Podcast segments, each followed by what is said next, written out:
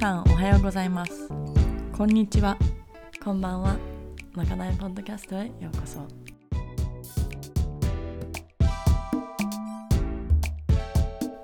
まかないとは今あるもので作りシェアすること。まかないポッドキャストもそのノリで。メルティングポットのようにさまざまな考えや感情から湧き出る思いと抱く疑問をテーマに気ままなトークセッション。ありのままの自分飾らない自分をシェアし合う時間 We're all just walking each other home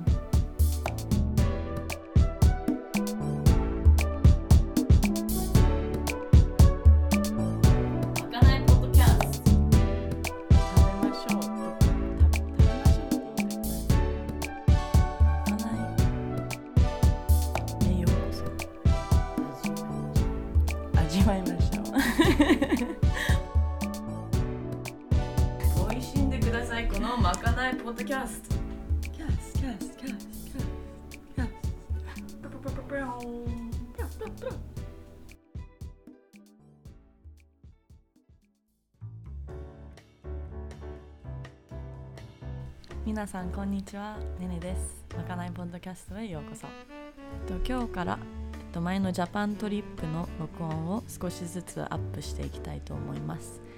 今日がそのシリーズの中の第1話目、えっと「愛しむ」のアリスとマサヨちゃんとのトークセッションです。えっとねねが10月に、えっと日本に着いた時にそのままちょっとパパとおばあちゃんと,、えっと時間を過ごしてその隔離の間も。でその後に千葉に行ってえっとアリスとマサヨちゃんに会いに行きました。でそこの千葉から、えっと新幹線に乗ってそのまま静岡。だから第2話目が、えっと静岡で出会った。出会ったっていうのは合流した。えっとナチョスさんとのトークセッションです。で今回のそのアリスとマサヨちゃんはネネがすごく尊敬している、えー、と憧れウーマンたち。えとネネよりちょっと年上なので本当もう、えー、と年上のシスターズ姉のような存在の2人で、えー、と本当いろんなアドバイスをくれたりネネの悩みとかを聞いてくれたりえっ、とね、そのガイダンス的な 2人で、えー、とでその2人が最近始めた、えっとブランドイトシム。について今日お話をちょっとしたりでそのなんだろうそのブランドビジネスを通して本当いろんなあの疑問や意見、えー、と悩み思いとかを、えー、と話し合う時間ですね。本当もうピュアにもう本当素直になんかみんなでいろいろと向き合えた時間かなと思っています。ねねの中で戻ってきていたテーマは あのやっぱそのバランスかな？えっとやっぱ自分の ethos あの自分にとって何が大事か何が大切かを持ちながら、えー、とその外の世界に出てそのね、まあ、ビジネスだったり他の人とつながったりしていくこと。でやっぱ今年2020年ですごいそれをあの目の前ですごい経験したいろんな人がいると思うんですけどそのやっぱ自分の意見を持つことはすごい大事大切。例えば、まあね、今年 まあコロナに対してだってすごい分かれたあの意見とかも。でやっぱその politics あの選挙だったりアメリカはすごい分かれたりするし。であので今回のエピソードで話す環境問題についてかやっぱ最終的には人それぞれ意見を持っててそれをどう、ね、自分のを守るっていうかまあ本当大切大事にしながらそれを持ちながらどうやってあの他の人のアイデアや意見に対してオープンにいられるかとかあのノンジャッジメントそういう他の人の意見や、ね、考えをジャッジせずに受け入れでどうやってそれを、ね、あのネガティブにするんじゃなくて、ね、それを使ってもっとモチベーションやインスピレーション、えっと、パワーにするかとか、えー、っとのお話をあのしました。でそうねあまりここで話しちゃうとあのあのトークセッションのいろいろちょっとまたリピートしちゃいそうなので えっ、とそういう感じですね、えーこのポッドキャストの、えー、と文章下のインフォページの方に糸スイムのアリスとまさよちゃんの、えー、とブランドや、えー、と個人のインスタとかもアップしているのでぜひぜひチェックしてください。でまさよちゃんとアリスも、えー、とその糸を通して、えー、とブログや、えー、と今後ポッドキャストも始める予定なのでどうぞお楽しみに。では We hope you enjoy. Thank you for being here. まかないポッドキャスト Episode 2糸シム Alice and マサヨ Knowledge vs. Wisdom 知識を知恵へ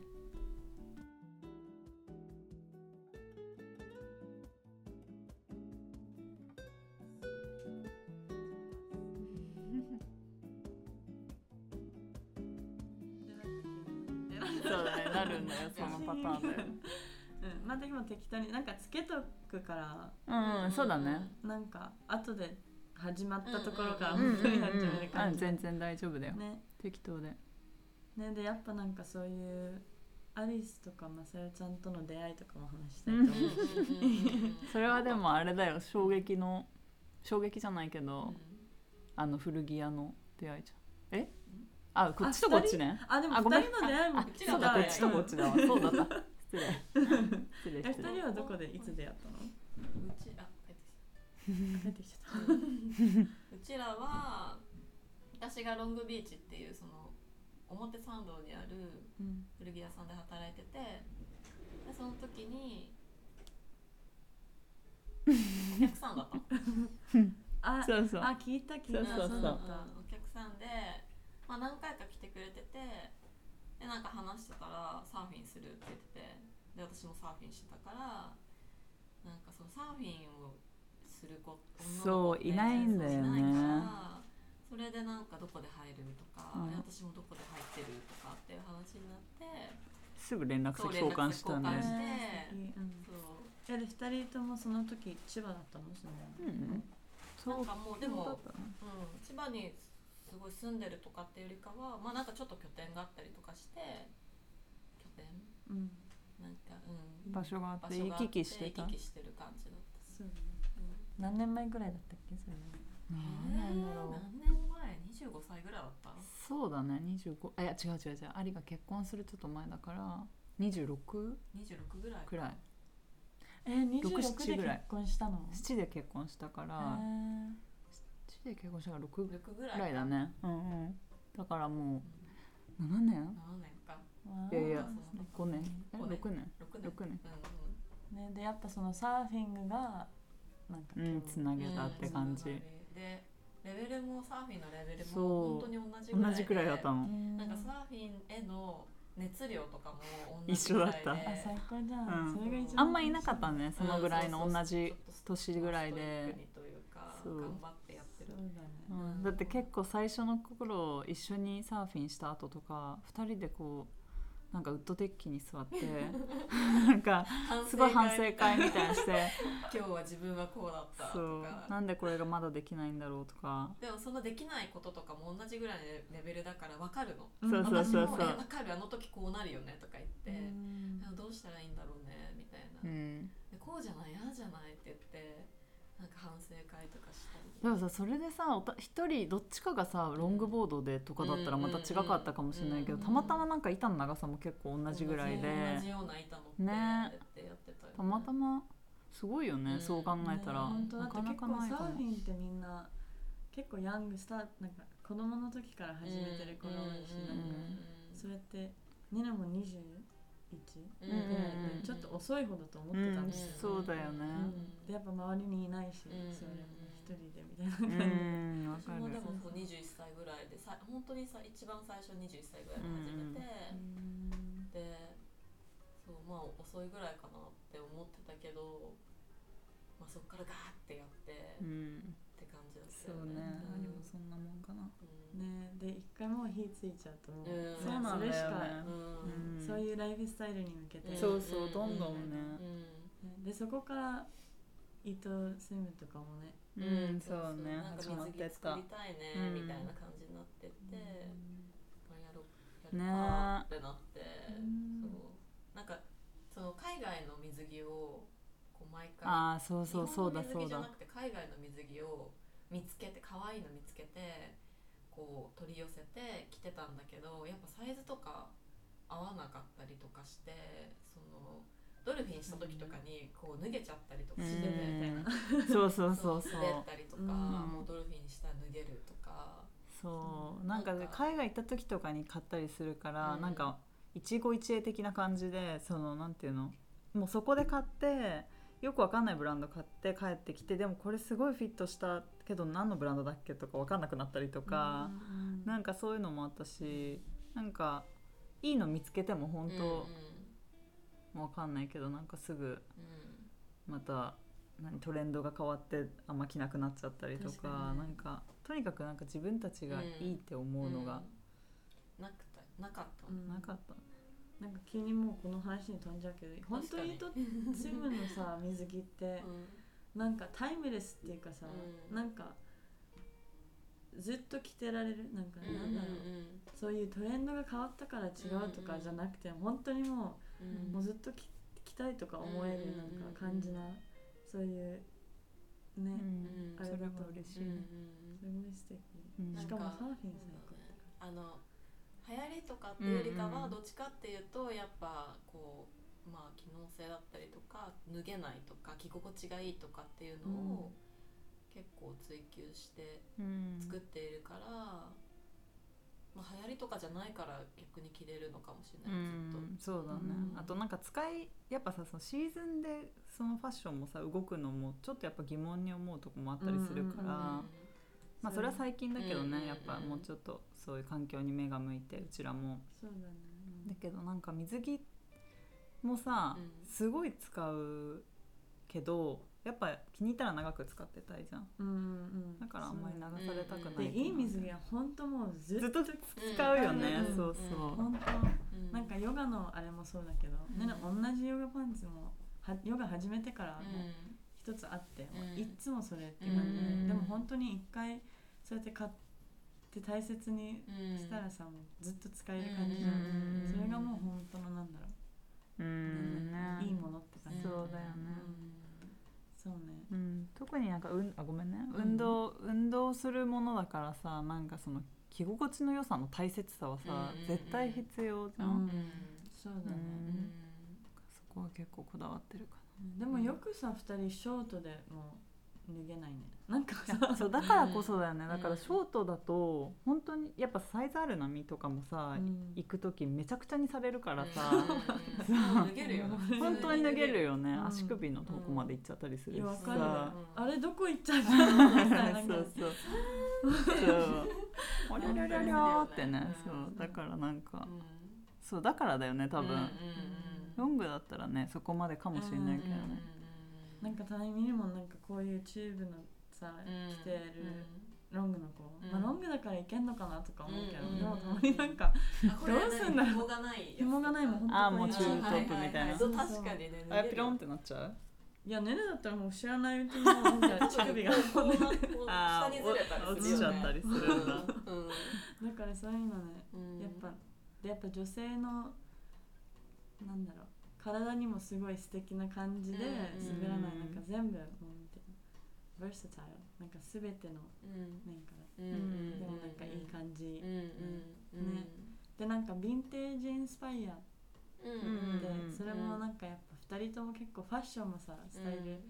そういうなんだろう。自分のそういう、まあ、こだわりもあるけど、うんそういうのもやっぱ混ぜてうんやうんりたいとか、うんと思って、そうだねテージそうだね。なんかヴィンテージはやヴィンテージも今ほらその糸スイム自体がそのこうリサイクルした素材使ったりとかちょっと環境に配慮してしたことをしててでなんか都会の子にも着てもらいたいってファッションにも溶け込む水着っていうのを提案、そっちも提案してるから、でそれって洋服と合わせるってなった時にやっぱそのこう古着がさこうさっきも話したけどさ環境に環境じゃないえっとエエコっていうかさ、そのまあ、リリサイクルする。長く着うんなら長く着るって、で大切にしてそうそう今あるものをそうアップサイクルする、うん。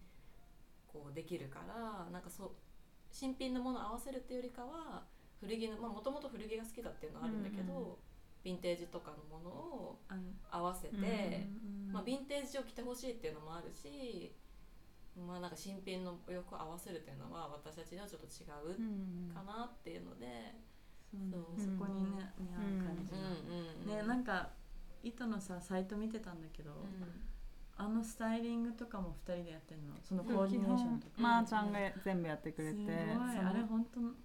そうまーちゃんがあのキトリっていううんうんうん。ブランド、古着そう古着ブランドをやっていて、それでうん基本はそれか私物だよね。そうだね。私物かその商品を合わせるっていううんうんうん。そう。ねなんかすごいクリエイティブにさなんか合わせてるじゃん、うん。でやっぱ本当だから都会のうん。本当ねでもそういうファッションとかさあまりなんかその世界はあまりわかんないけど、見てもさなんかすごいゴージャスみたいな感じで、うんうんうん。なんか本当ね都会にもなんか、うんなんだっけえっとシティシティシティ、うんうんなんかテーマ。C&T ん。やっぱその両方にね。でうん。結構びっくりびっくりっていうかあのそうやって鵠沼とかでさサーフィンしてて、なんか糸とか着てる子もさなんか見,、見るからさ、うん。なん確かにそうすごいありがたいことに。うん。ね、なんかワクワクだよね。なんか見てなんか「おそろい!」と かそういうのもすごい楽しかった、うん。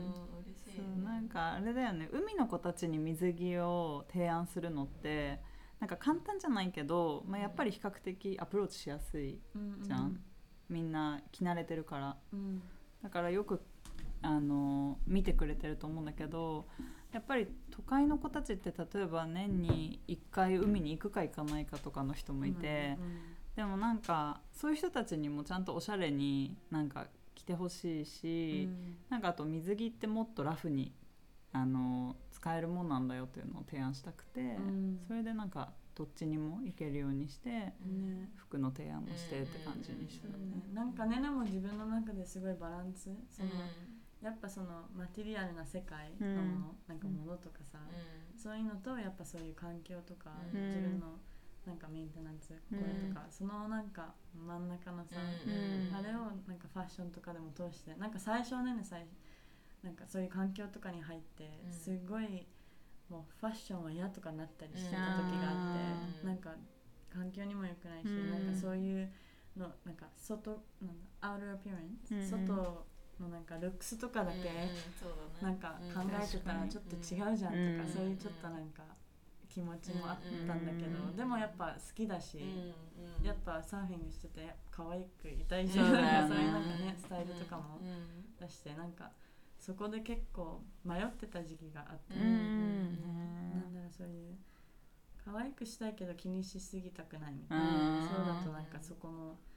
なんかバビロンっていうかそのな、うん。マテリアルの世界に吸い込まれすぎるみたいな感じ確かにね。でも2人も結構そういうやっぱファッションの世界に入ってるしさ、うん。でも環境のこととかさ、そういうのをすごい考えてるから、うん。そういう迷ったりするの、そうなんか、うちらなんかさっき言ったみたいになんかそのシーズンものっぽくしないようにはちょっとしてるかな、してるよね、なんか結構さやっぱファッションの世界ってもう使い捨てっていうか、うんそういうのでカスタムそうそう。そう、うんで展示会があってそのシーズンがあってそれが終わったらもう次のシーズンでっていうこういう本当にサイクルになっちゃってるんだけどでほらその前のシーズンのものはセールに出したりとかって言ってどんどんどんどんもう本当にファストじゃん。うん。だけどなんかそれは違うし、うんうん。なんかまだ物があってその可愛いものがあるのにもう違うシーズンだからって言ってそれを安く売るっていうのは違うなって思ってるからなんかそのうちはもうどのシーズンも同じように出してて一応まあニューアライバルみたいな感じで打ち出すけど、なんかそういうのは気にしてるかな。ううんん。なんかとかは。そう、フラットに。うんそうだね。気にしてない。そうよね。全部を提案して。でもそういうそのねねちゃんがさっき言ったようなこととかももちろん2人で話し合ったりとかはしたりとかうんしするね。そのおしゃれでいたいし可愛くいたいけどそのこうそっちに行き過ぎると、うん。やっぱりファッションその新しい新しいもの買って買って買って買ってってなっちゃって物すごい持って、まあ、エコじゃなかったりとか、うん。もちろんそういう話もすうんるよね。する。うん。だからなんかうちらブログを一応ねホームページでやって、まあ、軽くねやっててなんか私たちがそういうふうに環境のこととかなんか日々思うことをもうちょっと伝えていこうって思って なんかうん。すごいなんかあれだよねゆっくり、なんかまあ軽くねうんライトな感じですうんカジュアルにやってるんだけどうん。なんかそういうとこでも例えばまー、ちゃんがなんかその古着に対する思いうん。その古着って実はエコなんだよっていううんそのファッションとしても可愛いけどなんかそのそこのその、まあ、リサイクル的な要素とか、あとそこからまた長く使える、うん。その良さとかをその例えば文章にして伝えたりとか、なんかそういうのを日々こううちらが話す中で出たことをなんかアウトプットなるべくするようにはしてるって感じ。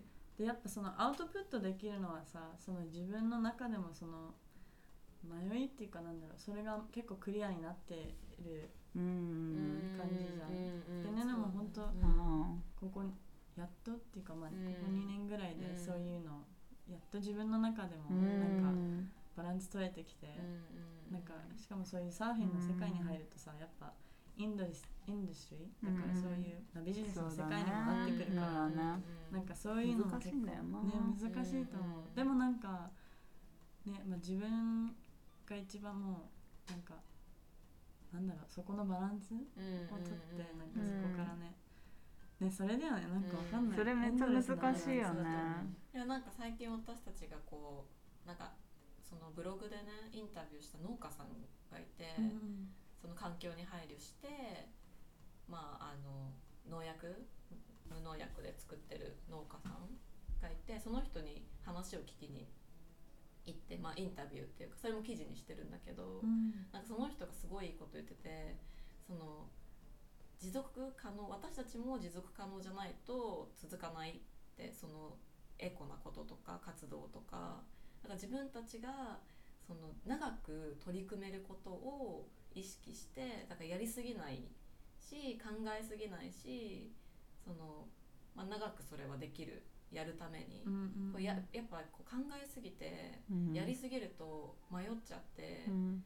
やっぱ100%はできないからそう迷っちゃって、っていう話を迷っちゃうから、そそれも続かないから自分ができることをやる、うん。でその気持ちの面でやっぱ意識するとやっぱそれでも少しこう変わる、うん。変わっていけるからそうね。なんかそそうなんかね。それをねすごい私たちも持続可能じゃなきゃサステナブルじゃなきゃいけないっていうのを聞いて、なるほどなって。なんか多分さ日本だとさそのサステナブルって言葉がさなんかイコールエコ、うんなんかそのなんていうの？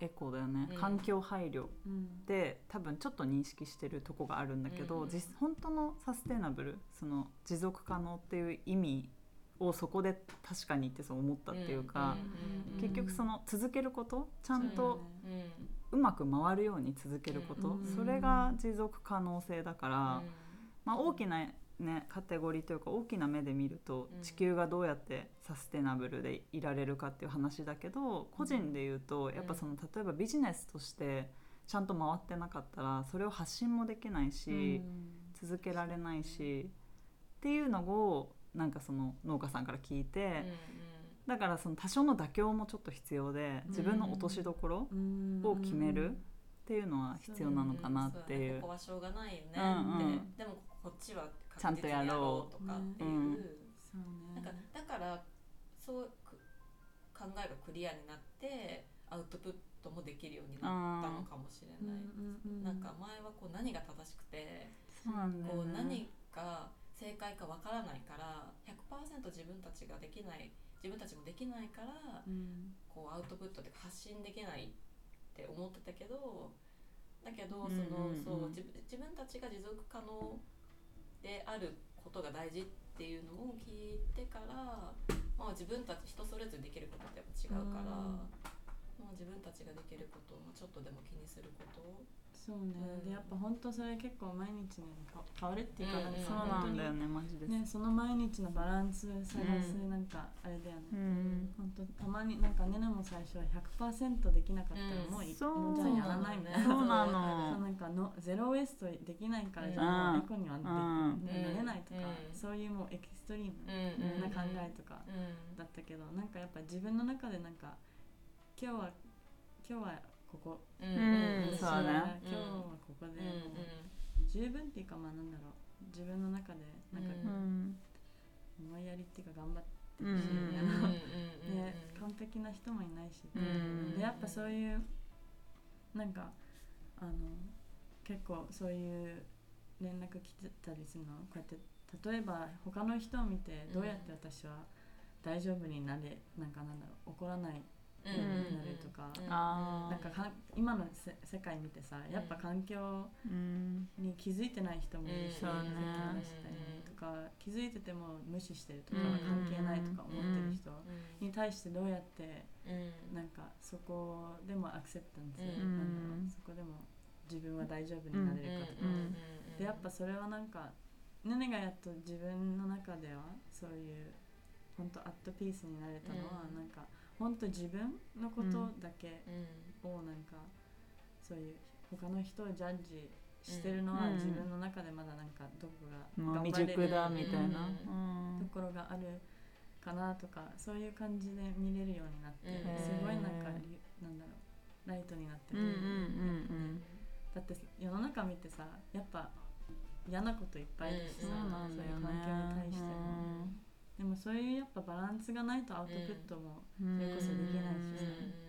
うん。ねそういうところ。そうなんだよねなんか環境のこととか私なんか動物のこととかも結構さ、うん。あの気にして見ちゃうからさ、うん。なんかもうすごいやっぱ落ち込んじゃうんだよね、うん。なんかうん。そういう人たちがいるってことを知ってさ、うなんか怒りにそれがやっぱ変わっちゃうから、ん。そこはなんか自分の中でこうちょっとなんか落ち着かせないといけないなってやっぱ思うし、それが続くと自分のなんかこう日常がすごい暗くなっちゃって、ん。でも何もできないとか、うん。自分も100%じゃない、うん。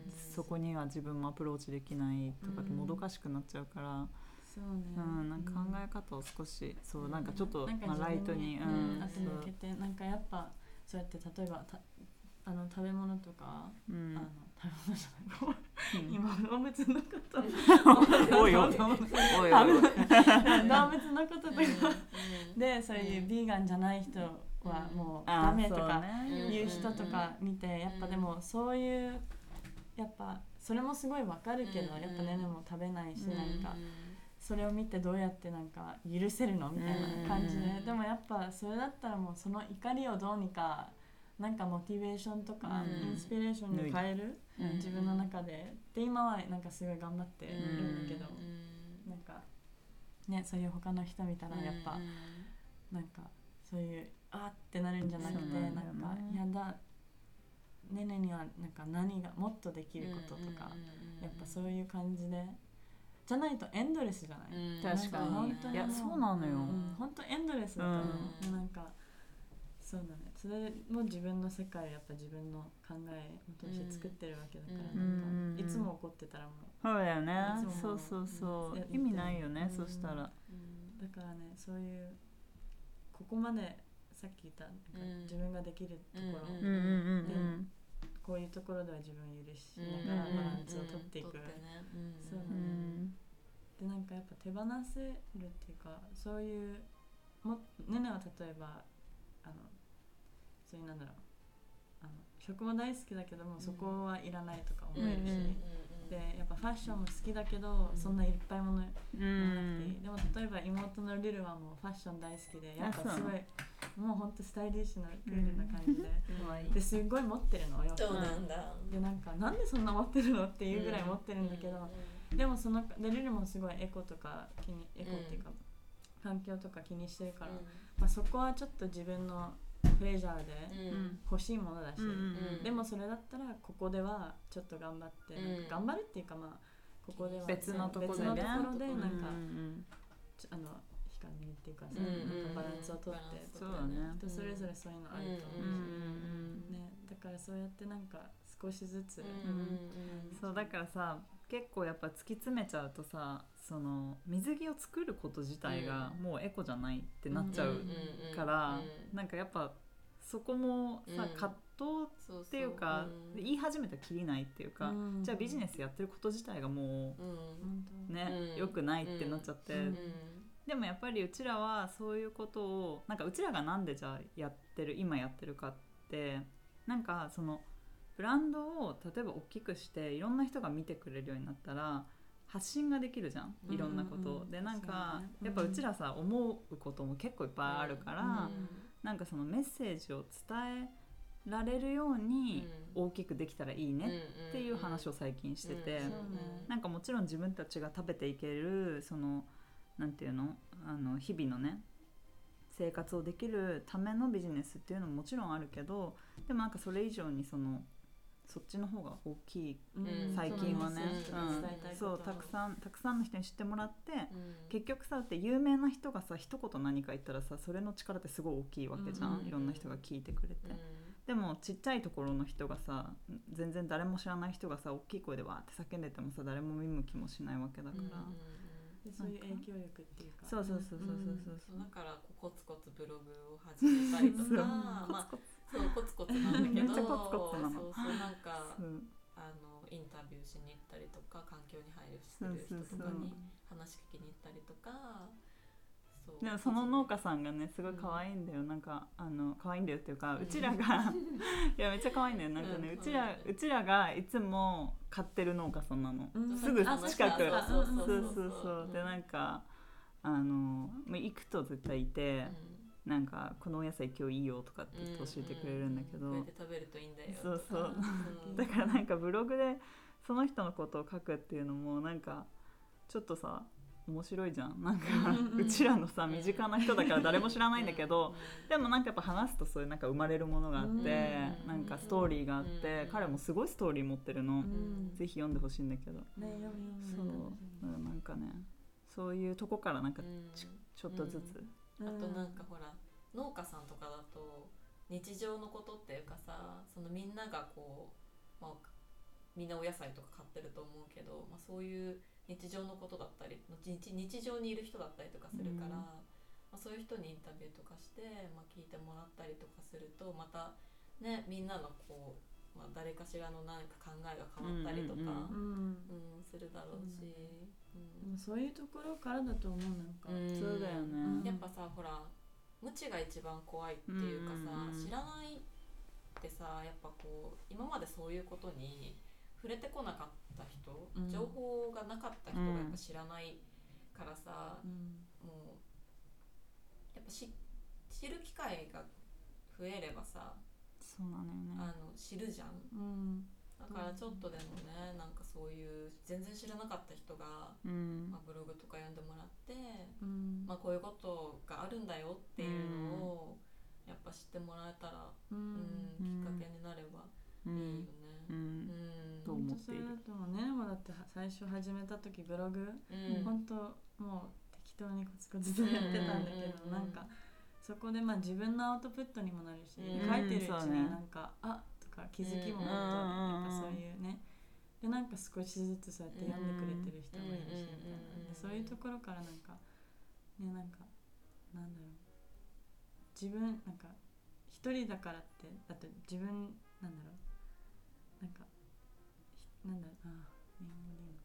か なんか自分だけなんか自分が小さなこんな自分なのに、うん。と思ってやらないうんのとかはうんあなんだからあれでしょ？その自分がちょっとやったぐらいで変わらないよっていう。そうそうそう、でも本当に特に環境のこととかでも、なんかやっぱそこはすごい感じるよね、うんなんか everything is ううんん。ね、でもみんながやり始めてさ世の中がそういう流れになったらさなんかうん。じゃあじゃあなんかこう自分たちの生活の中で例えばじゃあペットボトルを買わないとか、うん。そういうことですごく何かが大きく変わるわけじゃないけどかもしれないけどみんながそれを気をつけ始めたら世の中の風っていうか流れみたいなのが、うんやっぱ変わってくるうん。はずだから、うん。うんなんかね。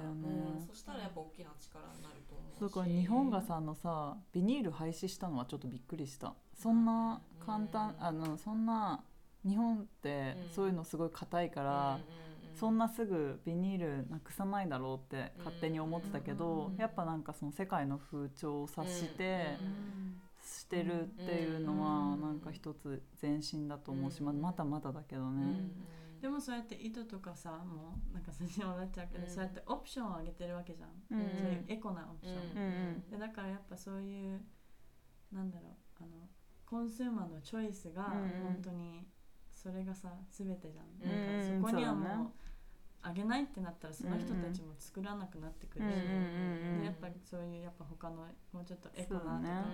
そういうところがあるからこそなんかもうこっちはいらないみたいになってきて、うんだんだんうんそうよね。消費者はね。うん。うんそうそこだね。うん。今の世界はまだそのお金とかうん。それでこちょっとコントロールされてるわけだから、うん。そういうやっぱビジネスとその,、うん。そのアイデアをブレンドできるのが一番すごいなんかパワーだと思うし、うん。だってそれでさそのじゃあエエコじゃないと買わないとかなってさそれでお消費者がねうん。したらやっぱエコなブランドだらけになるだろうしそうそうだね。いやほんとそうだねいいことじゃない？確かに最近そしたら大きな流れにかうんなるじゃん、そうだね。れはさ。最近なんかそのやたらさエコ、うん。やたらっていうのもあれだけど、うんなんかエコを歌うブランドが多くて、まあうちらももしかしたらその一人に見えてると思うけど、なんかそれでたくさん出てきたよねっていう風にみんな言ってさ、うんうんうん。なんかもうエコエコエコエコ言っててみたいな。感じではあるうんうん。感じになってる人たちもいるけど、でもまあそうやって考えたらさ、うんうん。そういうエコなブランドが増えてだってそれみんなが買うからって言ってうん増えてったらね、うんそうだよね。そうね。そうだね。でも日本以外のさトラリアの人とかさこうもう結構意識高かったりとかするじゃん、うん。なんかやっぱもうけもうかなり前からさそのエコとかに気をつけてないブランドはもう買わないっていう人とか結構いたりとかすうんうんうん。するの聞いてるからさなんか日本も早くもうちょっとね進めばいいなうんってうんでもついついてきてるっていうかそううん本当言ってると思う、うんやっぱねそういう流れになってるし、うんね、でもやっぱそこでやっぱそれをビジネスにしようとしちゃってうんうんなんかそういうバランスそだまあね。見るじゃん、そうだね。エコって言いながら全然、うん。えちょっと違うじゃんみたいな、うんうんまあね。でもそういうのもでも見えて見えてくるから。さ、うんうんだから自分の本当そのそれを信じて進めばうん。全然いいと思うやっぱ本当に変わってきてると思う。例えばアマゾンとかもうん。なんかちょっとずつエコにはなまあっていこうとしてるみたいな、うん。でそういう大きな会社はやっぱ難しいし、うん。そうだね。だから一応でもそこに意識を置いてるだけでもうん。すごい、まあ、進んでると思うし、うん今パーフェクトじゃないけど、うんなんかまあそこに向かってますみたいうんな感じですごいね。だからやっぱ本当に変わってきてると思う、うん。なんかトレンドであっても、まあ、ヨガみたいな感じだけど、うん最初はトレンドだったけど、ん。そこからねなんかなんか多くの人が知ってくれて、もっとなんか興味持ってなんかそうね。ねそういう感じで広がっていくし、うんだからトレンドだからってっていうかトレンドでいいと思う、うん逆になんか最高だと思う、うんそのそうだと思う。でそこからなんかそういう個人的になんかリサーチとかも知ったりするし、うんでそういうブログブログとかやってたらさ、もっと情報が入るわけだし、うんね。エコ。それタピオカだってさブームだったけどさ、そうもう根を下ろしたって言ってたもんね、うんうん。そのあのなんていうの？こうたブームだったじゃんタピオカって、うんうんうんだけどそれが定着した。うん。スタンダードになったっていうの、んんみんなが。確かにね、うん。当たり前に食べるようになったっていう。う。んっていう話、ったね。っていうのもあるぐらいだから。ね。去らなかったあのブームはそう、まあでも去らないだろうね。うん、去らないと思う。あのエコの。そうそう去るとかじゃないもんね。だってうんもうやばいんだからっていう話だよね。うん、本当に。これからもっとあれじゃない？はもっともっともっと。ね、だけど人口は増えていくからさ、うん。それがあれだよね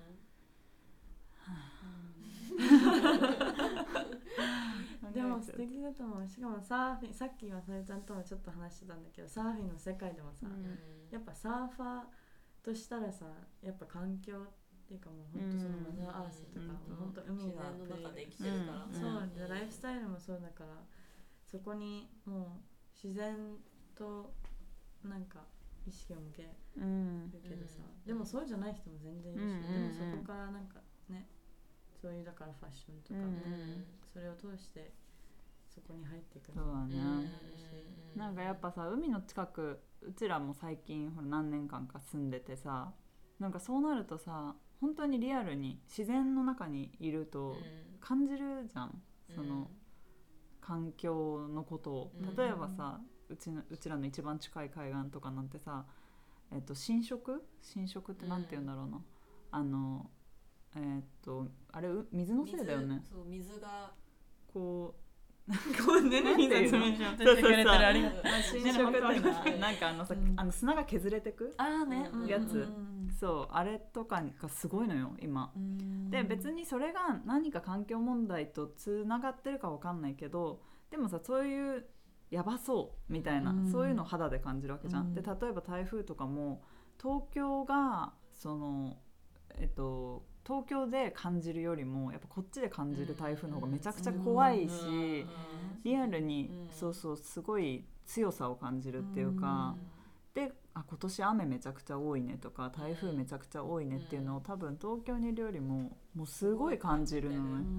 うん。そうだから余計なんか、うん、そう思うようになったよね、うん。考えるようになった。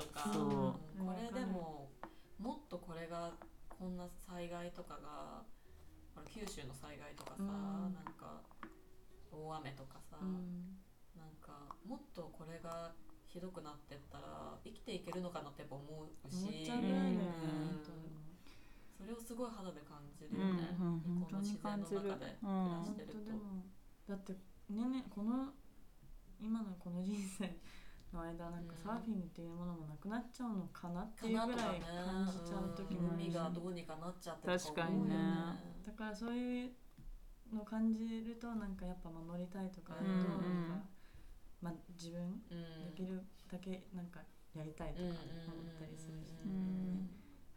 でもやっぱそうだね。やっぱでもそこもバランスだと思う、うん。やっぱ人間だしなんかそういうプレジャーもうんいいし、うんてかあるし、うん。なんか食だったりうんファッションだったり、うんでもそのね全てをそうやってバランスして、うんなんか両方うん。なんかねうん。お味わうい、ん、そうだね。自分のね落としどころを見つけられたらいいよね、うんそれで。さ、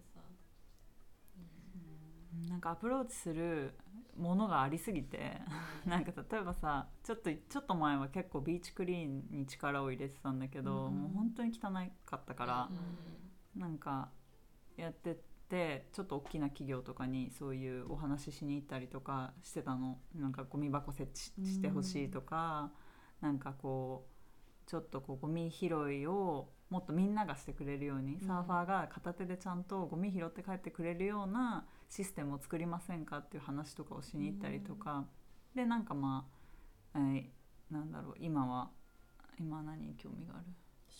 食。器とかね。そうそうそう。小麦粉の話とかもそうだし、うんその海外から輸入してて、うん CO2 排出しながらこの輸入の者たちが来てるんだとかさらにすごい農薬巻かれててとかね。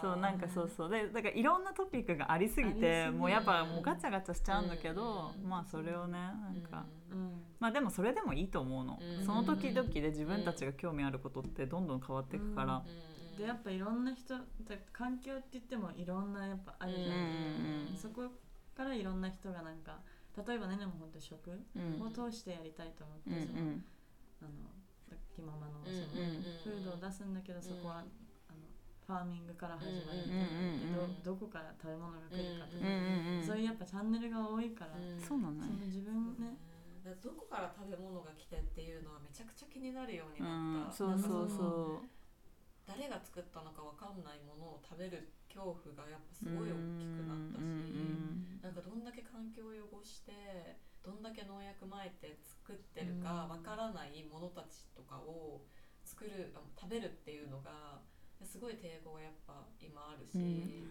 そうしかもさうちらここら辺に住んでるからさ農薬をバリバリ撒いてんのを目にするわけよ。そういう時期にね、うんもうドローンとか飛ばしてさ撒いてんの見ちゃうとさ、うん。ゲッて思うよね。そうやっぱ見るとだよね、うん。だからこれ多分気にしない人たちが見たらうんね、うん。その状況見たら多う分。んめっちゃ撒いてるじゃんとかう思うよね。ん、で臭いしさ、うん。この化学の匂いうん。みたいな。でもっとディープいっちゃうと本当もうなんかおもう食べれなくなっちそうそうそうゃう。ぐらいだからね本当にそ国産のもので顔が分かって野菜とかはまあ私たち幸いさそのさっきも話したけどさその農家さんその顔が見える農家さんで農薬使ってない農家さんが近くにいたからよかったけど、ねそうなんかなんだよね。そう本当に国もうやっぱ国産のものを選んで買おううんで、農薬が入ってないもの添加物農薬じゃ添加物が入ってないものうん。とか、こう全部を気にしてみると食べるものが結局ななくくなっちゃうんだよあれこれね本当にない。これ国産だけど添加物入ってえるとかね。どっちかみたいなそうそう感じそう。あれこれ添加物入ってないけど国産じゃないとか、えええ みたいな。本当でもそれでも一回そうやってショッピング本当一ヶ月ぐらいも本当そのローカルオーガニックオンにってしようとしてうん本当に何食べればいいのってなっちゃって。ねあ本当軽いただパスタ食べたいとうんうんパスタも全部イタリアじゃあもう食べれないじうんゃんうんうんうん。本当エンドレスで。でやっぱ畑やってても自分のガーデンから食べれるものはこれうんたちみたいな。うん。そうだからうんそういうところねなんかまあバランス取りながら。そうだね。でやっぱそこをもっと行きたかったら少しずつ本当なってるしなんかうん。ゼロウェイストまではまだ行ってないけどいうんうんうん。つか本当そっち向いていきたいとか思うしうんゼロウェイストっていうか本当そういうあのローカルとかうん。そういう感じ。うんでもね一気にはできないもん。無理無理このさ気にするとさ食べるものがないっていうのに気づくじゃうんうんうん。それがすごいよね。添加物も入ってるやつ、うん。こう輸入そう日本なんかそう本当ほとんど輸うん入輸入がすごい多いからさ、こんなに輸入なんだって、気づくよね。ビビるよね。そうそう。でそれでさやっぱ調べ始めてさ、うん。あこんなことがあるんだこんなことがあるんだってうん。分かってくると、うん。まあ、より自分たちがさらになんかう買っちゃダメなものが出てきちゃうんだけどうんでもまあなんかそのそっから調べる興味を持って調べることの大事さをすごい最近学んでる。で調べてなんか本当変えることもできるとこもあ変えるところもある変えられるところもあるし、うん。うんそうねねも前はパスタとか作る時缶のトマトとか瓶で入ってるトマトを使ってもパスタ作ってて、でも今はもう普通に自分の畑からのトマトをウィーンってやって、そうやって作るようになって。でもそういうところだけなんか本当小さなあれだけど、うん。そうだね。ね、なんかそういう変えれるとこは変えてみたいな、うん。だからリサーチしてどんどうんんなんかうん自分で知ってさ、うん。興味持ってやってうんうん。たくさん知ってこう自分がどうしていくそうだね。ん。そうだね。んそうだね。決められたらいいそうよ。そう。でそこででも全部一気にやろうとしたらもう、うん。そうだね。パンクしちゃうし、でもねでも本当あの畑とか始めたきっかけは本当す結構それだったの、コロナで一旦全部スーパーが閉まっちゃうかなと思った時期があって、もうみんなめっちゃトイレットペーパーとか買っててさ、日本もそうだった。そうで卵はこれしか買っちゃダメとか、うんそういうで本当もうクローズしちゃうかと思ったぐらいの勢いでみんな必死に買ってて、でねね本当もうビビっちゃってなんかうんスーパーなかったらみんなもそうどうするの、ねってそうなの。生きていけないじゃんって。でそこもなんかなんかもうそのなんだろう。でそういうエクストリームの人はさもうバビロンファックみたいな感じでさうん。それをなんかって言ってなんか言うけどそういうやっぱ頼ってるわけじゃん、うん。やっぱスーパー行ってたらまあ一応バビロンうん。のあれに入ってるし、う んなんかさだからそういうなんだろうそれはステップなんかうんマイクロステップでそこをそれをなんていうのオーバートロうんうん。それは本当にもう、まあ、自給自足じゃないけど、そうやってできることになるから一気じゃないと思うし、ん。なんか頼ってるところもいっぱいあるし、知らなくても見えないで。もさなんかとちょっとさうありも多分同じぐらいで始めたんだけどあのあの何家庭菜園？うんうんうんうん。ちっちゃいガーデンっていうか、んん。なんかさ一個さママちゃんもさ、うん。プランターとかでやってるけど一個なんか取れるだけですごい幸せじゃん。そう感動しちゃうよね。うん。そうかすごい感動するよねあれ。びっくりするぐらい、うん。そう。最初泣いたもんってわかるわかる。このピーマンって。わかる。あの幸せってすごいよね。そう感動しちゃって。で本当にもう自然ってすごいと思う、うん。なんかだってさそのトマトとかピーマンの中にあるその一つの種。種でまたそれをそうまた、そう。なの。でそういう自然はそれをうんしようとしてくれてるのにみたいな、確かに。そういうのを知ってくるともっとなんかやりたくなるし、勉強したくなるって感じ、うんうん。そうだやっぱりでもコロナきっかけでいろんな気づきうん。があったと思う、なんかいろんな人そうだね。でもそういう。そうコロナきっかけで食にあよりそうだね。ん。うん。よりこう気気気にするようになった、うんうんそう気になるようになった、うんうんなったね。ね。それもだからさっき言ってんのなんかやっぱ「ありがとうコロナ」って言える。なんかいろいろあるけあるけどやっぱうん本当にね。ううん。んなんかシシリアスうだし、ん。でもなんかうんそこでどうやってどうにかポジテうんィブにするかとか。うん。だね。まあ人類にとっては良かった気がするけど人類と地球にとってはな。うん。分かんないけどねそこもね。うん。でも2人もすごいだからそのねライフスタイルとかもうん。その例えば糸の前とかもなんかうんもっと教えてください。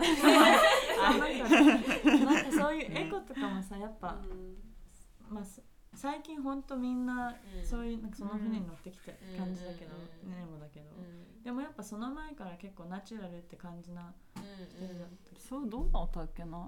まあでもやっぱうん。20代の前半とかはなんかね不思議それもまた不思議なんだけどなんかさ遊び方とかも一緒だったの。全然別で育ってるし、うん。あのあまあちょっと違うギャルだったもんねまーちゃん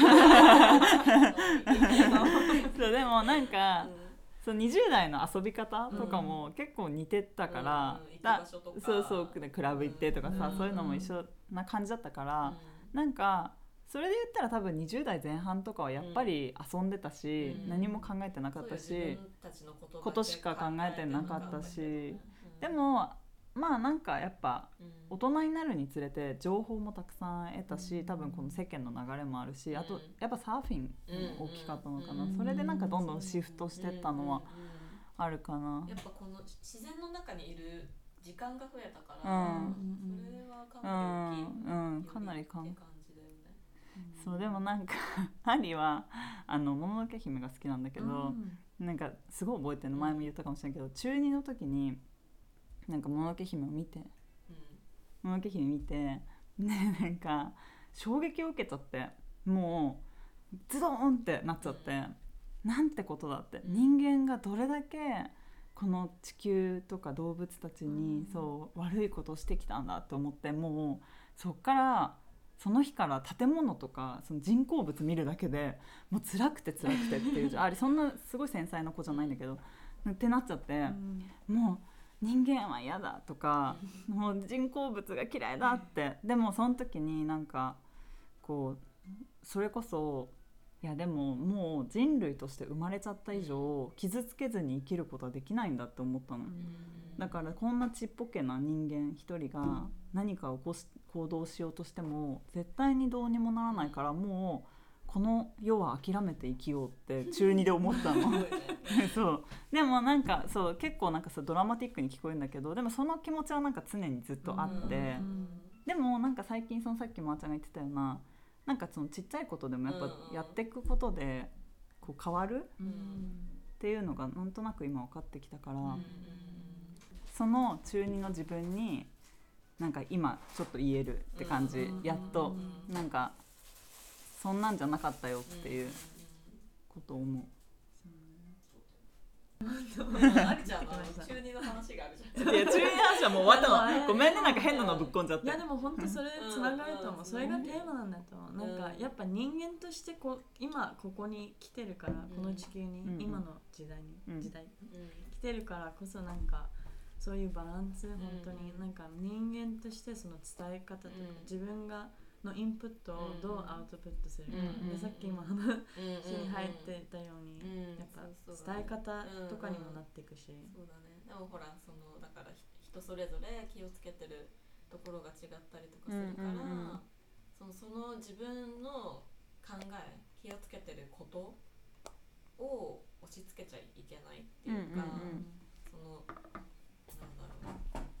こうこれなんでこれこれこうやってんの？とか、うんうんうん。なんでこれ使ってんの？とか、うんうんなんでプラスチックのペットボトルで飲んでんの？とかなんかそういう考えをもう押し付けちゃそうだね。って自分も100%じゃなじゃないいから本当そう確かにそうよ、そうでだからそね。だから本当鏡のようになんか、やっぱ誰かをジャッジしたり誰かに何かを押し付けようとしてる自分はやっぱ自分もなんかやっぱねもっとできるところがある。し、そうよそうよ。だからそこに集中すればなんか、でそこに集中していくともっとなんかそれがインプットになって、うん。そのまたアウトプットする時のそのつか伝え方うん。とかも変わっていくと思うし、うん。なんかそういうその人のタイミングをもっとリスペクトししてなんかは話せるようにとか伝えるようになれると思うし。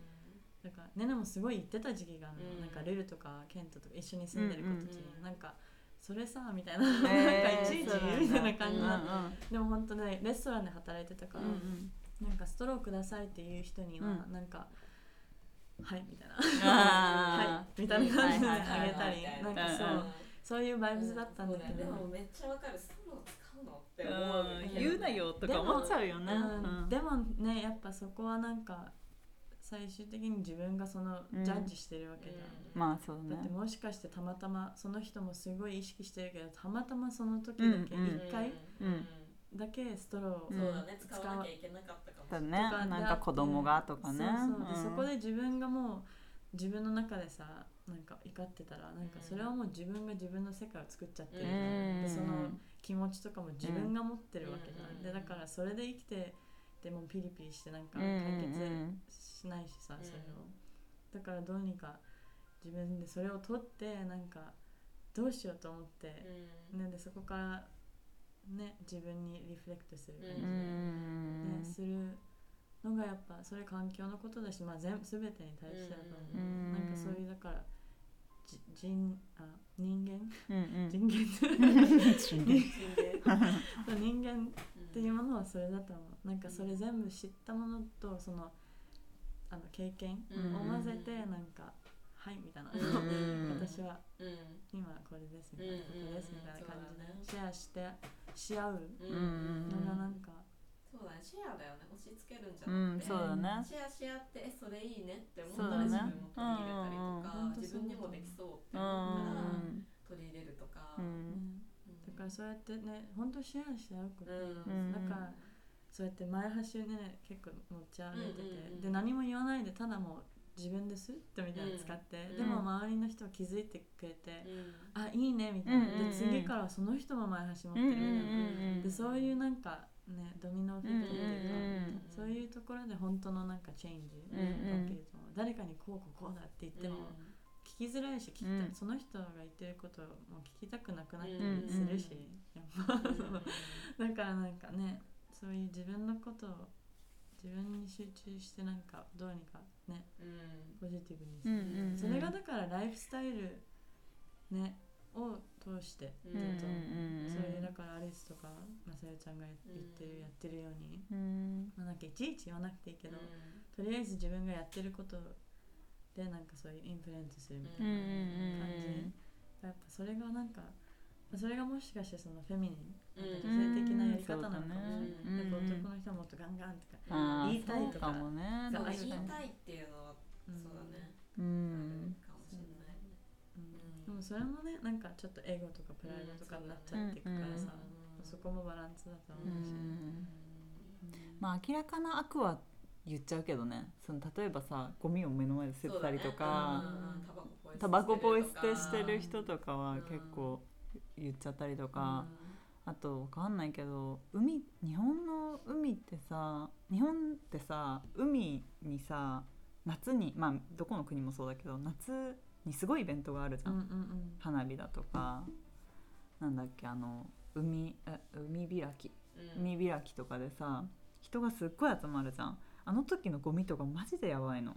うん。なんか昔さ20代の前半ぐらいの時にさなんかこうビーチクラブみたいのがさあってあの夜まで音を鳴らしてこう遊ぶ場所がねあったのねビーチに建てられるんだけど夏の間だけ。でそこで踊ってたんだけどなんかふとこう外に出たわけ。そしたらその昼間その海水浴してた人たちのゴミがもうすっごかったの。でそれでもうすごい悲しくなっちゃって私はこんな踊ってる場合じゃないって思って こうゴミ拾いちょっとしたんだけど、なんかそういうこう絶対的な悪、まあ、それちょっとアリの勝手なエピソードなんだけど、またちょっと織り込んできただけどなんかそういう絶対的な悪には言っていいかなって思う。なんかううんん。なんかそのジャッジの基準が難しいっていうのはあるけどうん。ポイ捨てはダメじゃん。例えば。うんでも本当しわからないっていう人本当にびっくりするぐらいいるからうさ、ん。例えばねねの友達でタバコ吸ってあのガッターってあるじゃん。うんなんていうの？あのこうこういうやつ。うんあのさし地面にあるさこういうやつ。海につながる。はいはいはいはいあうんうんのあれね。あのドブドブっていうか。網になった溝のところであそうそうそういうとことか、うん。まあ、道のど真ん中にさこれは。マンホールみたいな。マンホールみたいな。なんか海につながるさ、うんうんつでそこにさいるよね。いやあんなのも余裕でいるよ。でもそれ分かってない人とか,、うんうん。なんかそれが海もううん直接海に流れていくみたいな、うんうんそれも知らない本当に逆にゴミ箱だと思ったとかいう人もいるし、うんうん。だからそういうのも、まあ、なんかやっぱそれもさっきの話にもなるけど、伝え方？あなんか言っちゃダメじゃないけど、そういう言い方も、なんかギャーって言ったらさ向こうも「えすいません」みたいななってびっくりとか、うんちょっと嫌になるけどさ。そうだね。うん確かに。そういうなんかこれさねねもそういうとか友達にこれさ海なんかそうやってちゃんと教えて、でそれでさみたいな感じでなんか言え、まあ、い今は言えるようになったの、うん。前はなんかもうちょっとき半切れでなんかうん切れるよねうん。だったけどそうでもそういうまあねねたちも人間だからそういうのも絶対うん。あるしさ、うん。やっぱああみたいな感じになっちゃうの、うん全然あるし。普通に。それでもそうねそう。言い方次第だもんね。うん。あ言いそうなんだって。うんなって。だからそのそこの自分の心のピースってことでしょ？それをいかにさ最初に戻ってくると思う、うんやっぱそれもだからなんか自分のテストうのような感じで、なんかギョギョギョなんかそうなんテかストうんテストっていうかそうだね。いやでもそうだよな。でもねあるね。うんめっちゃあるよ。そんなことは。うん。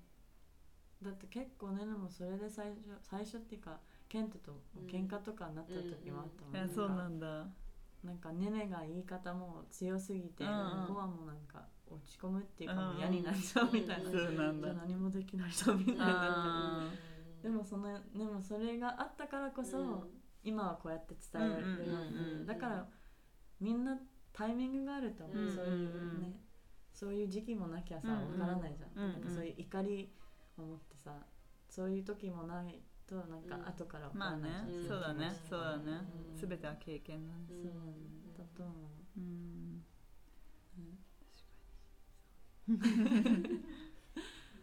そうね結構最初の方から結構環境にジャンプ確かに。本当だね。深くなっちゃった。深くなったねねねちゃんとの出会いについて話そうよねそれを最初に聞こうと思ってたんだけどじゃあ二人の出会いはねそのそうだね古着屋さん素敵だと思うなんかねねも妹シスターがいるしなんか、あれですごいだから二人そんな感じだなとか嬉しいめっちすゃごい思うすごいなんかそのほらさ撮影に行く時とかさこううちら以外うちらが一緒にいてうちら以外に誰かいる時とかになんかやっぱよくすごい言われる。なんうん。か二人でなんかすごいこうなんかすごいしわわーってわーって喋ってて、なんかケラケラしてて すごい姉妹みたいで 楽しそうなうん。えー、誰に言われた？そんな忘れたんだけど、うん。え忘れたんか？言われたそんな可愛らしいじゃんあれ前なんだっけ？ねでも本当だえからすごいうん。そういうのってやっぱそういう出会いって本当スペシャルだった、でも確かにさなんかさあれだよね。そのさ2人でやってて喧嘩しないの？とか言われるの？うんそうそうそう、うん。なんかビジネスしてて、ううんんでもしないんだよ、ね、しないのそれが。いや本当すごいと思う。多分方向性がすごい一緒。うん。なんかむしろこうやっぱもうパートナーっていうかさ、うんうん。なんかこうまあなんかあったら何でもこうこう2人でじゃないけどさ、うんうん。決め決めてっていうのが、まあ、こ心地いいって言ったら変だけどなんかむしろ心強いってうんいうか、うん。なんか全然だから喧嘩っていうのはうんうん。ないね。もともとさ2人ともなんかそのこうなんていうの穏便にっていうか、うん。こう喧嘩とかをしない性格なのよ。しうんしたくない性格なの。まあ誰もしたくないかもしれないけど。もちろんなんかディスカッションっていうかさ、うんうん。その、みたいな感じになったりはするけど、うん。でもそれが喧嘩じゃ喧嘩ではない。喧嘩にはならない、ううんなんかお互い多分リスペクトはちゃんとするし。すごい感じる。そう。なんか得意分野もそれぞれあるから、うん。なんか多分その引くとことか、うん。その相手の意見を聞く体制がうん。こっちも、あお互いができてるうん。ような気はするよね、うん。うん。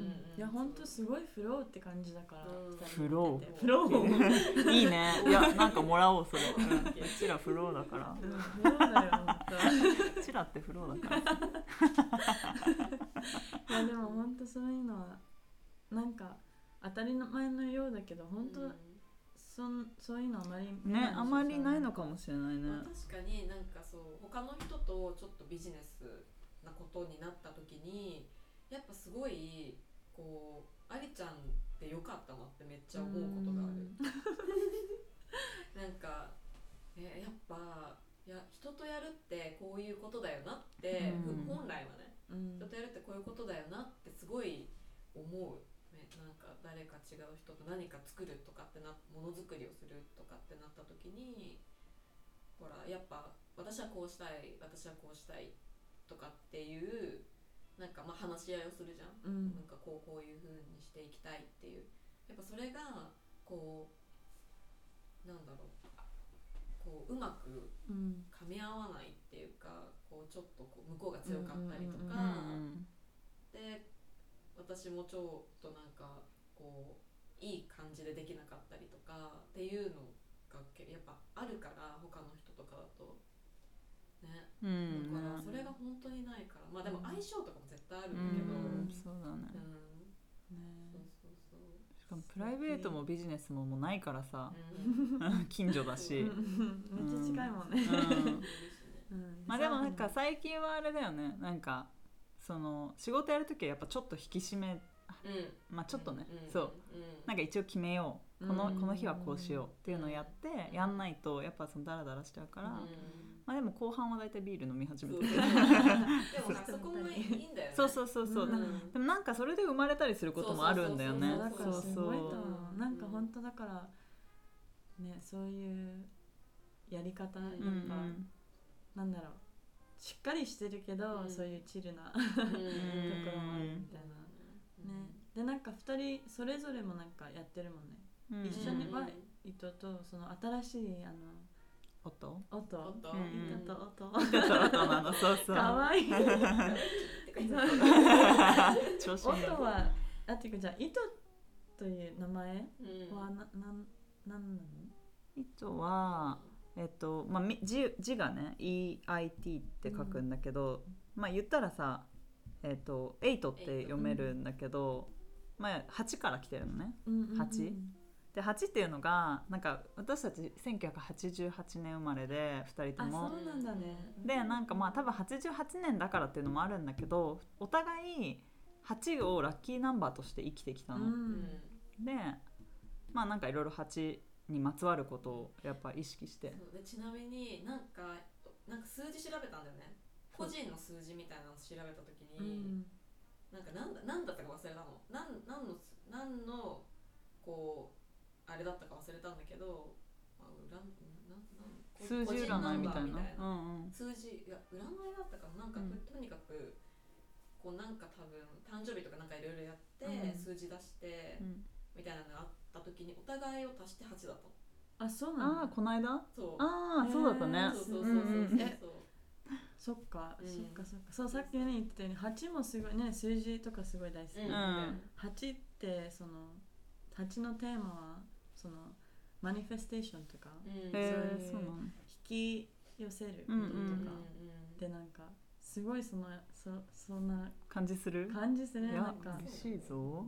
ねなんかさだって2人ともすごいあとなんか真面目だけど真面真面目じゃないけど真面目。真面目だけど真面目じゃないみたいな。そうだね。それはすごいベースはいる。でもさなんか決めたらなんかほんとそ,、ん。それが来るっていうかうんなんだろう。引き寄せる力を2人とも持ってうるみたいな感じん嬉しい。そっかじゃあその8だ。ねそう。でまあ8にしてで、えっと、読み方を、まあ、8じゃちょっと違うっていうかつまんないから、まあ、無理やり「糸」って読ませることにして、うんでまあそれはなんか「糸」って言葉日本語でさその、うん。あるじゃん、そううんうんうん。つなぐとか紡ぐとか、関係をこうつなぐとかっていう意味もあるしなんかその海外にの人が知った時にその日本の音うん。糸っていう音がなんかその日本語っぽくてすごいうん。いいかなって思って、なんかあと8ってさ無限大うんうん。ねうん。にもなるじゃん、うん。とかねいろいろなんかそれでいいじゃんってなってそうそうそうそう。いやな本当にすごい合ってるとう。思う、でそこから音も最近うんうん。そのコロナの間ローンチした？そう6だね。したのはそうだね。もう最近だね。10最近うあいいね。ローンチ自体はありがとう えでそれは音とは？そう音の意味は。そうそれも8なんだよね。そう音も8あのうん。オットっていうじゃん、そうそう、うんあのヨーロッパラテン語とかでさ。それで、まあ、音っていう響きもまた日本っぽいし、あと OTO のあの字面がすごいなんかこうなんていうの？あのなんていうんだっけ？そういうの。えっ、とアシンメトリーじゃん。シンメトリー、うんうんうんうんそうシンメトリーでなんか美しくて、うんで糸と音でいいかなとうん思ってそれ本にした、当もう素晴らしい。もう最高。可愛いねそうそう。でやっぱそれもエコあの下着？うんうんナチュラルな素材。でそうナチュラルな素材で、ね。で2人のブランディングとかもすごいうんいいと思う。なんかすごい綺麗な。でやっぱサーフ例えば糸に戻るけどサーフィンでサーファーが着れるやつだけど結構なんかサーフワイブズはあまりそんなに出してない、なんか本当レディーな感じ、うんうんでそれがもうなんか、ね嬉しい、うん、それがすごいもううん美しさをなんかね出してる感じがすごい素敵だとそうね。なんかあんまりさサーフィンサーフィンさせたくなかったっていうのは、やっぱ都会の人にも来てほしかったから、うんうんサーフィンサーフィンしたくなかったっていうのは嬉しいね。うん。うんうん。嬉しい。ねそう思ってくれてうんるなら。本当でも素敵。でさっき言ってたようにお互いお互いっていうかあのそれぞれその、なんか個人のプロジェクトとかやったりしてる。うんうんん。で、そうだうんうんうん。ねアリスは？アリはえっとまあベースはエディターとライターをしていてうん。まああとディレクションとかもしてるんだけどえっと雑誌まあ今は「ハニー」っていう雑誌をメインにまあいろんなちょこちょこいろんな雑誌まあ最近は雑誌やってないかあとウェブサイトとかをやったり、まあ、基本書く仕事となんだろうシューティングしてイメージ作る仕事とっていう感じがメインかな。その他はないもんね、うん。今は。うんうんそんな感じそうかそれでだってそれで出会ったと思う。なんか宮崎に来てた時取材で来てたもんねそうそうそう。そそうでねねちゃん。そうアリがねねちゃんを勝手にフォローしてて。そうそうそうそう。勝手にフォローしてて。でなんか宮崎にもいるっぽいって思って。でなんかあれだよね。連絡したんだよね。そうねヘブンにいる時に。そうそうたまたまヘブンでやるってなってたもんね。そう。あじゃあヘブンでやるからねねちゃんいいじゃんって思って連絡したの。え？えねねでもなんかその時ねねやってやってなねねじゃなくねね。ねねいたよね。いた。ねねいた。いた。ねその時ねねちゃんいたんだけどそう、だどけどなんかねねちゃんなんかまあそれお酒のさあー確かに。タイアップだったから若くてねねちゃんがまだ。確か24とかなんかギリギリそう。うん2324とか。34とかでうん。25以降あの以上じゃないとダメだったからそれでダメでうん。でもなんか会えて嬉しくてねえ。そ本当素敵な出会いううんだねでそこからじゃあその後はあったの去年。え？そんその前どっかで会ってるよね。え わかんない。どうだろう。だってそういえばそしたらもう今で4回三会うの。そんなことないんうだねと思うえけど。うなの？あんまりまさよちゃんは初めて去年だったもんね。ねねそうそう初めまそうして。でも旦那さんがさ、うんビバちゃんだ。ねねちゃんとあうん。最初にあれだったよね、バイロンとか宮崎でなんかあったりとかしして。うん。まあなんかまあでもこっちからだけどあのほらこうねねちゃんと子がいてねっていう話をさ、うん聞いたのは。そうそうそう。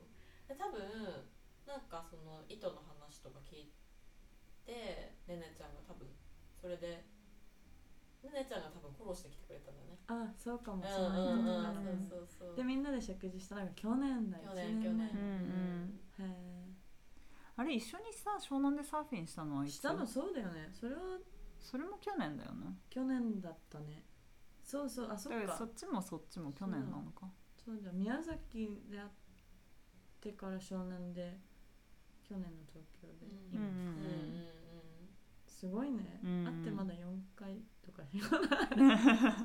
そっあでもか距離もあるからね、うん。でも全然ねそんな感じしないね。うん。だって私は多分初めての時に2人でご飯食べに行ったもんね。あれ初めてだったよね。東京でさ。え？あれ初あれめてじゃな初かったか。めてじゃなかったバイロンで会はってないの？いや会ってじない。の、うん。それねね。会ねってないのか。目が悪すぎて。なんか。多分ね違うの。多分私も いるの知らなかったからあそうなんでもなんかビバ君がいて、ん。おおみたいな感じで。うんうん。なってた？でもねね見えなかったの。なんかサーフィングしてる時コンタクトしてないからさ。いやそう一緒だわあ本当れなんか見えないよね。見えないから、うん。あーみたいななんか。見えないとさてか見えると世界全然違うそうね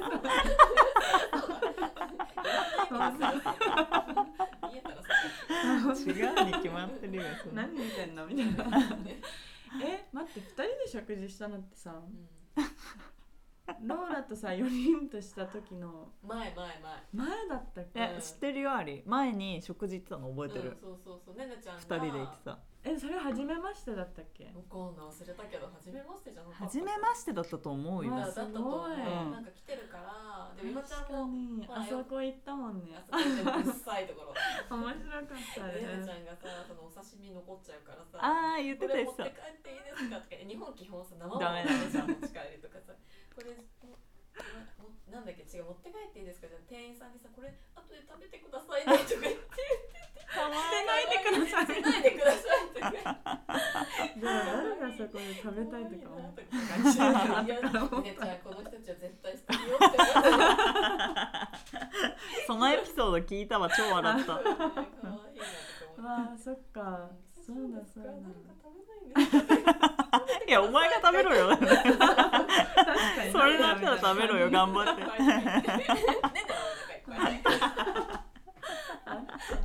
超ウケる。そっかそっか。あー笑えるすごいね。素敵な出会いあからのローラだねうんうんうん。あそうだった楽しかったそうねあでさっきのに戻るけど。でマサヨちゃんなんで笑うもう本当思った私はそうそう。なんかパーソナルをやってたんだけどあパーソナルねトレーナーとかうんなんかヨガとかやってたんだけど、まあほらコロナとかでいろいろまあジムがダメになっちゃってるから、そう今はそっちはやってなくてまあ古着もう一個古着？そのさっき言ったうん糸、そううんそう。やってて。あ糸とそのあ違う糸じゃないあの一人だ。一人そう一人。しっかりしっかり。今やってるんだけど、うん。うんね。まあ、まあずっと古着は関わってたいかなって思って、いやそれすごいとでそれで旅とかもね行ってたもんね本当一人で。ヨーロッパ行きたいとか、うん、カリフォルニア。今は行けないけど結構行ってたとか、ううん。ん、1年に2回ぐらい行ったりとかしてたねね、結構二人ともカリフォルニアにつながってるよねなんか。あれはでも意外とないんだよね。あのだ旦那さんが4年間さ大学とか大学院行ってただけで。私はだってこの間行ったの行ったんだけどこの間って2年3年前ぐらいかな。もえもうちょっと最近じゃうちょっと最近だそれっっけてメキシコ行った時うんじゃない時。ロングビーチ行ってたよ。その時がもうほぼ初めてだったもん。小学校の頃になんか US USJ ユニバーサル・スタジオじゃなかった。違うユニバーサル・スタジオ。あスタジオの方とかになんかちっちゃい頃行ったうん以来初めて行って。へそれは仕ーって感じだった。あその時？その時は、えっと旦那さんがさほらカリフォルニア好きで住みたいって言ってるからなんかそのちょっとベース作りに行こうっていうか、うんうんうん。偵察に行こうって言ってあいいね。そう10日間ぐらい行ったんだよね。ううん。ん楽しかった、うねこれからもねいろんな旅。うん。そうね。できたらいいようんつできることやね。でも次ねねちゃんにカリフォルニアで会いたいな。ね会いたい。うん。なんかそこで会えそうだけどね。一緒にサーフィンしたい。したいよね。うんしたことないかもいやそん。フなに行っててもさ。うん。サーフィンやっぱあと行きになんかあ行きそっか。ごめんごめんごめん。うんうんそういうこと。難しいと思うやっぱさうん。電車電車じゃないあの自転車車。車。ね。車もなんか逆だしさ。うんうん。ポイントも結構。車マジでわかんなかった。いやでもねすごいよマジで。よくやったよ。絶対無理あり、本当すごいと思う。しかもそのロスのフリーウェイとうん。うん。やばそう。やばそうってかやばかっ綺麗たの方がまだ平気。あ一直線だからあさーね確かに。下道の方がさ信号あったりとかさうん。右折 OK 右折 OK なんだよねみたういな、ん。やばいやそ結構。ねねもだって日本ずっといて戻った時にもう普通に逆走とかしてた。マジでう それは絶対ダメだわ。本当に危なかった。普通に逆走してた。しちゃってた。私も初めて運転ししてたけど 逆走しない。本当なんかあの危ないよねあれでも。危ないっていうか怖い。怖いサーフィンとかサーフィンしたい、ううん、ね。いつかでもなんかみんなで旅できそうだ。うん。ね。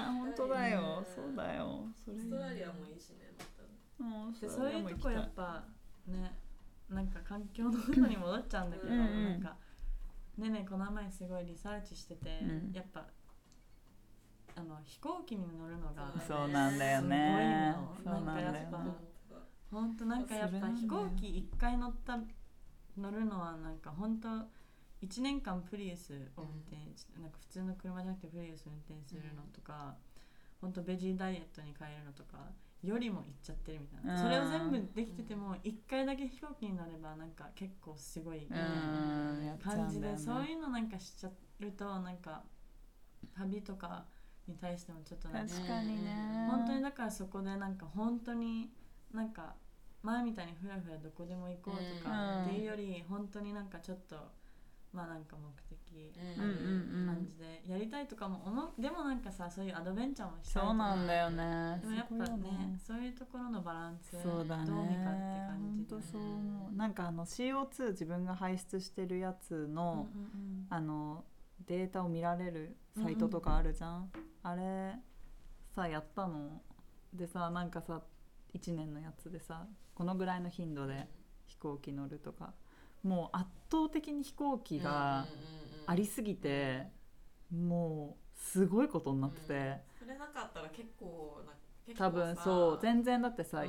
こっちいたら移動もしないしさ、うんなんか静かに生活してるわけじゃん、うんでまあお肉も食べないしとか、けどもう飛行機この何回か年に乗るってだけでもうボーンって数値がいっちゃって、なんかもうがっくしだよね、本当だからね。でそういうところも本当なんかねまあやっねぱそこをノーって言えば飛行機もなくなっていくうんで今ヨーロッパでそういう flight shame っていうムーブメントがあマって。ジ？そのグレータさうん。が結構あのプッシュしてるうん。 flight shame って言って、うん。飛行機に乗るのを shame するみたいな。うん。感じのムーブメントがあるあったりしてでそういうの聞いて、まあ、そうだよねとか思うけどなんかでもそこはどうやったらなんか本当だよね。まあ。って感じになって船旅か、ねでもだからグレータさんとかも船の旅とか。船でそうだよね行ったりしてたよね。なんかそういう conference とうか、ん。でもそこもなんかやっぱね人間のそのまたそういう pleasure に入っていくうん。そのバランうんス、うん。なんかねそこだよね。ででももその分すごい日常で気をつけるとか。うん。本 確かに当にだからねそのバラン意識を持ってどうにかうん本当できるだけみたいうんな、うんそうだね。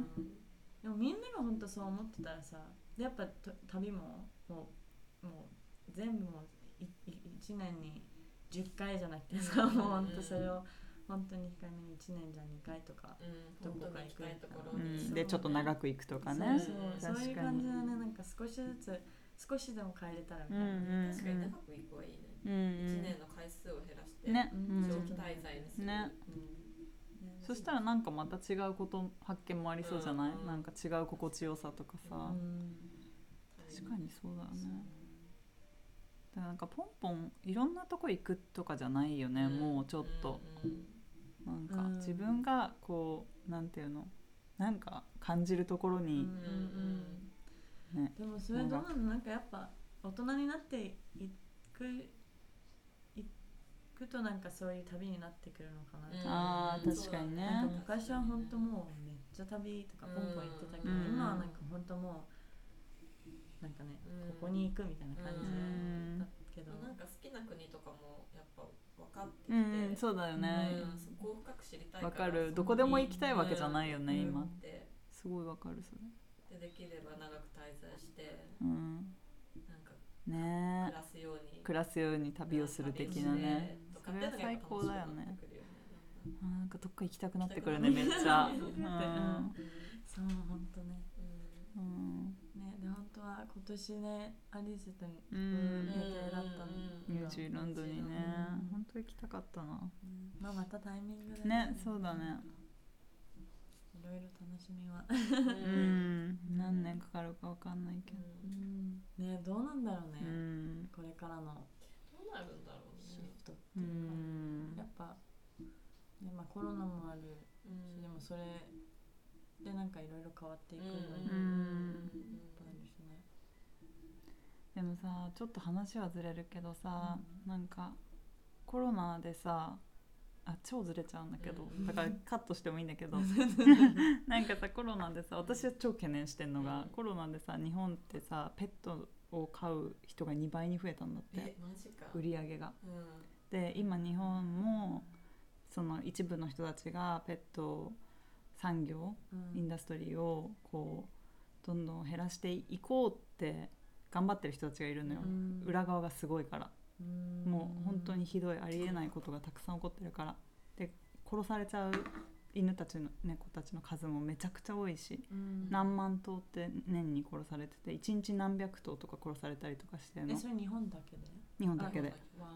そうでで、まあ、それに対して活動してる人たちがいるんだけど、あこのコロナでその家にいる時間が多いじゃん、うん。だからトをやっぱ飼って癒されるとか、エゴだよね。超エゴ。てかさ買わなくていいじゃんね。そうなのよ、あの保護保護保護してあげたらいい、うん、そう、うん。だけど知らないんだよね。知らないんだね。そう。でこの間ちょっとある友達と話した時にそのなんかねペットあなんかもう一匹飼いたいって言ってたのかな。その子ワンちゃんもワンちゃん飼ってて、うん。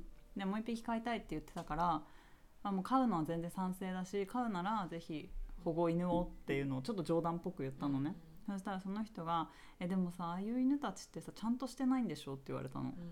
うん。すごいショック受けちゃって。私もそのもう同じ似たようなわかる、うん。なんかやっぱさ自分たちもそうやってこう友達とかからさ、うん。少しこう変えていけたらいいなと思って言ったんだけど、結構逆にショック受けちゃって、うん。なんかそんな風に考えちゃうんだって思って、うんでもさ基本的にその保護犬たちってさ、まあ、もちろん疾患ある子とか病気あったりとか、体になんか何かある子とかっていうのももちろんいるけどで大体そもそもその子たちが悪いわけじゃないし、なんかそのそれ自体がすごい差別だなと思ったし、そのペットショップで飼われなかった大きくなっちゃった子とかが保護されたりとか、うん。そういう場合もあるから、なんかその全員が保護犬っていうと全員がダメ、うん。なんか劣ってる。うん。って思ってる人がすごい多いのかもって思って、うん。それにちょっとやっぱびっくりしちゃって、うん。でもそういうことなんだなと思って、うん。ペットショップに行って買うっていうのは選択肢としてそれしかやっぱ見えてない、うん。でそれが悪いものだって知らないから2倍になっちゃってて。うんうん。なんかその、まあ、ペット業界に業界にいる友達はいるんだペット業界でもペットショップっていうか、うんうんうんあのにいる子とかまあなんかほらそのブリーダーさんからとかこう保護まあもうがっつり保護犬とかじゃなくてこうまあこうう産ませてこう繁殖させた子たちを、まあ、見てるんだけどでなんかすごいこうペットへの愛情がめちゃくちゃあるの。その子がね。そう、うんすごい犬とか大好きでですごい家家でも飼ってるしでもさそのなんかなんかそういう話とか知ってるかなってその環境の裏側なんかひどい裏側とか知ってるかなってなんか思ってなんかちょっとそういう話を出したら、うん。なんかいやでもなんかそのこうでもこうこのこういう子たちがまあかわかわいいからっていうかなんか、ち間違ってないっていうか間違ってる間違ってやってるとは思ってないのはもちろんそうだと思うんだけど、まあなんかその全然そこに対しての意識がなんか結構全くない返答があって。なんかすごいペットに愛情があるのにかかわいそうっていうかそそっちの裏側とか気にならないのかなってすごい思ってなんかあかわいいだけじゃね。うん。なのになってすごいすごい不思議だった。その愛情がその子のペットへの愛情がうん。何なんだろうすごい思って。そうね。すごいからね悲惨だからね。そうなんかなんだろうねこのさ現実で起こってることを遠い違うところで起こってることのように考える人がすごい多いのかなって思った。うん。自分のことじゃない。自分の身近じゃない。そう。それは環境にもつながるけどうん。多分そうなんだろうね。その子もさうん。なんか目の前でいるその可愛くてそれをお客さんに提供してあげたいて送り出すみたいなわかんないけどねうん。そういう感じなのかもしれないけどうにんそう。だから結構それはねもう一つのまあ個人的には日本の結構大きな問題だなって思ってる。うん。だってそれ2倍になってそのまたブリーダーたちがたくさん生産するわけよ。こ子犬たちを。うん。でダメな子たちその病気があったり、うん疾患があったりなんかわかんない生まれたもうすでになんか足ないとかさわかんないけどそういう子たちは全部引かれてもうそのまま捨てられちゃうわけだから、だからこの何ヶ月後に、あの殺処分になる子たちの数がやばいって言われてて、そう。そう。だからもう最悪だよね、うん。もうちょっとそれがねなんかコロナの一つのなんかうん良くなかった、本当ねそういういろいろそういろいろあるのよ。本当世界があったり。そういろんなことそこでがあるから。どうやって自分のセンターそうそう本当にそう。でそれが今年の本当大きなテーマっていうかチャレンジだと思うし、みんなのってことなうんあとうん。ねねもそうだしやっぱねやっぱ全部見ててさ、うん。えみたいななっちゃうところもいっぱいあるけど、だからねさっき言ったようになんかその自分とかその伝え方とか、インプットアウト。プットうんうん。そうね。そうだね。ですね。ですねですねそうだよ。ね。えーっと。じゃあね。今日本当にありがとう。こちらこそ。千葉に来れた。ねやっとだね。うん。毎回来てくれ。うん来本当。てくれ波乗り基本はできるからさ。そうなんだよね。ね本当。いここもなんか結構、まあ、宮崎もそうだけどこっちもなんかすごいカリフォルニアっぽいなんかうん。ちょっとバイブスあるちょっとこの あるかな。なんだろうでもなんかカリフォルニアっぽいっていうかなんかなんかうんそういうまあでも海のある町ってそうなんのかもねうんあったり、うん。うん。ね、もっとゆっくり行きたいと思うそうだね。ううん。ん。いいとこいっぱいあるから連れてくよ。ねうね楽しみだななんか。うん。ねなんか最後に？最後に何だろッドキャストを始める。始めます。始めます始めるかも。まだ作ってないけどないけど始めよういやきっと始めます。でもそういうところからなんかうん。本当もういいそうだね。うん。ってなってね。決めて。うん。ねねも結構すごかったわ。なんか決めてもうやるって決めてその週にもう始めた。うん本当。でもその前はずっと思わなかったし、うん。なんかカフェもそう、まあ、ずっと夢だったけどやるって決めた瞬間もうほん。とその週末からもう始めたみたいな感じ、うん。でもそういうかでもそれもなんだろう。あのなんていうの？パーソナリティかもしれないけど、うんうん。その自分のやり方とか性格。性格、うん。まあでもねて特に今はでもそういうアウトプットもうん。いっぱいある、うん。で2人も本当にね伝えることいっぱいなんかシェアすることいっぱいあると思うそうなんだよしね。ありすぎてね、まあそうだね。それをまあコツコツコツコツだね。うん。うんまあポッドポッドキャスト。ううんん。でもね配信していこう。デートとかもね、うん。そういう。やっぱそれほんとつながってるからね、うんやっぱそういうニーシュっていうかその、まあ、ファッションビジネス、うん環境とか、うんそれ結構ねやっぱねねもそうだったけど最初環境に入っていくとビジネスとかも全然違うことがうんうん。なんか、ほんと逆と思ってたの、これ対これみたいな、うんうん。でもやっぱそれさっき言ったようにさそれをなんかうまくつなげれたらうんもっとなんかうん。アウトプット発信もできるし、なんかそこからいろいろ伝えたり、うんそれを通して、うんね。だからそういうなんかビジネスのやり方も変わっていくと思うし、そうだね。そうね。うん。この新しい時代に入ってってね、うん本当。だからねだから2人が作っていくなんかいろいろ楽しみにしていうます、んありがとう。嬉しい。楽しみだよ。ね楽しみ。ねなんかねみんなこうやってねなんか、そういうなんだろう。周りにすごい本当に素敵な人がいるとなんかすごいパワーもらえるっていうか、うん。本当鏡鏡っていうかね、うん。本当ありがたい。ねありがとう、うん。今日も本当。こちらこそ。ねなんかずっと話せるそうなんだよね。多分これこの後ご飯屋さんで続くだろうね。でこの前もねマサルさんともずっと話してた。あ昨日の夜もうん今日もなんかもうそうなんだ。話してばっかりだね。だからこそそうだね。二人もなんかいっぱい。でなんかやっぱそういういろんなチャンネルがあるともっといろんな人もさ、うん。聞けるし、うん。ね、聞いてくれてる皆さんもありがとうごあざいます。りがとうございます。ねまた次回もあるかも。ねうん、あるかもね。ね。楽しみにね。ありがとう。はい